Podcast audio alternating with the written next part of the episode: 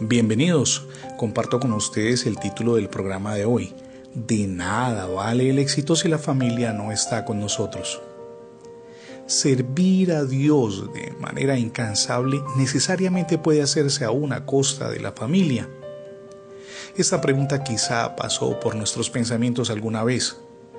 Recuerdo a una bien intencionada mujer que solo veía a su marido los fines de semana él llegaba generalmente al caer la tarde del sábado y se iba al caer la tarde del domingo. No obstante, la hermana en la fe de la que le estoy hablando estaba desde primera hora en el culto dominical, servía el almuerzo al regresar a casa y a las dos de la tarde se iba con nosotros a predicar en las calles. No descuides a tu marido, le recomendaban otras mujeres del grupo de predicación.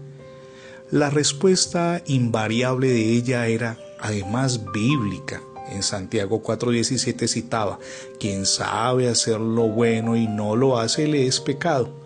Por eso argumentaba, tenía en cierto grado descuidado a su marido. El problema es que no pasaron dos años antes que el matrimonio estuviera fracturado. No hubo forma de restaurarlo. Ahora bien, ¿tuvo Dios la culpa en el fracaso de la relación? Por supuesto que no. Pese a ello, la joven mujer quedó amargada. Se lamentaba de que el Señor no hubiese intervenido oportunamente. Me habría evitado ese dolor, solía repetir. El caso de esta persona no es el único. Indudablemente hay infinidad de líderes cristianos que se ven confrontados con una situación similar. Dedican gran parte de su tiempo y buscando productividad a las actividades eclesiales, pero descuidan a su familia. Un hombre al que conocí en un funeral se lamentaba de la decisión de su hijo de 22 años de quitarse la vida el muchacho consumió una sustancia que acabó con su existencia. ¿De qué sirve todo lo que conseguí para heredarle si Miguel no está con nosotros? se quejaba. La situación se tornaba más dramática porque la esposa lo culpaba de dejarlos solos. Nunca te ocupaste de nuestro hijo, le recriminaba a ella. El joven era único. Por supuesto no es un caso excepcional. Pensar en esa escena debe llevarnos a evaluar cómo estamos nosotros. ¿El trabajo acaso está primero que la familia? Quizá lo es el servicio en la iglesia. ¿A qué le concedemos mayor prelación? Son tres interrogantes para los que solamente usted tiene la respuesta. El profeta Moisés encarna la vida de un buen siervo de Dios, pero cuando leemos sobre su vida encontramos que tuvieron que llevarle la familia al trabajo. Esa tarea la cumplió su suegro Jetro. La historia usted la puede leer con detenimiento en casa en el libro del Éxodo capítulo 18 versos del 1 al 7. Es evidente que Dios utilizaba poderosamente a Moisés. Moisés cumplió su papel histórico y de, además de su más trascendencia para el pueblo hebreo. Era fiel al Señor y fiel a la misión que Dios le llamó a cumplir, pero ¿qué de su familia? La esposa, Séfora, y sus dos hijos estaban en casa de sus padres. Ahora pregúntese, ¿ese era el lugar que les correspondía? Sin duda que no. Y fue el suegro quien los trajo hasta Moisés.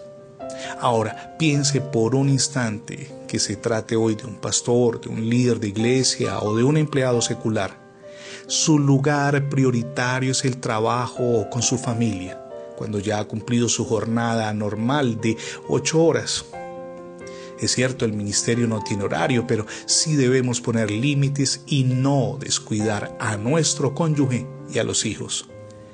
Viene bien hacer periódicos, balances respecto a cómo anda nuestra relación en el hogar, la cantidad y calidad de tiempo que les brindamos a nuestros familiares, especialmente de casa, y aplicar los correctivos a los que haya lugar. Cuando nos decidimos a cambiar, todo el panorama alrededor también se transforma. Y en ese proceso de transformación Dios nos ayuda nos toma de su mano poderosa y nos lleva por el camino apropiado. Permítame concluir diciéndole que si no ha recibido a Jesús como su Señor y Salvador, hoy es el día para que lo haga. Le puedo asegurar que su vida será transformada definitivamente. Hoy es el día para tomar la decisión. No se arrepentirá. Reciba a Jesucristo como su único y suficiente Salvador. Le agradezco mucho su fidelidad en las transmisiones a través de esta emisora. Sus inquietudes, sus sugerencias, sus planteamientos alrededor del tema son bienvenidos. Ah, y si por alguna circunstancia no ha podido escuchar los programas en su totalidad, vaya al sitio radiobendiciones.net o puede ingresar la etiqueta numeral Radio Bendiciones en cualquier portal de Internet para tener acceso a todos los contenidos digitales. Si desea profundizar más en el estudio de la Biblia, vaya al sitio mensajero de la palabra.com. Mi nombre es Fernando Alexis Jiménez y deseo que el Dios de poder, de gloria y de misericordia derrame sobre todos ustedes hoy ricas y abundantes bendiciones.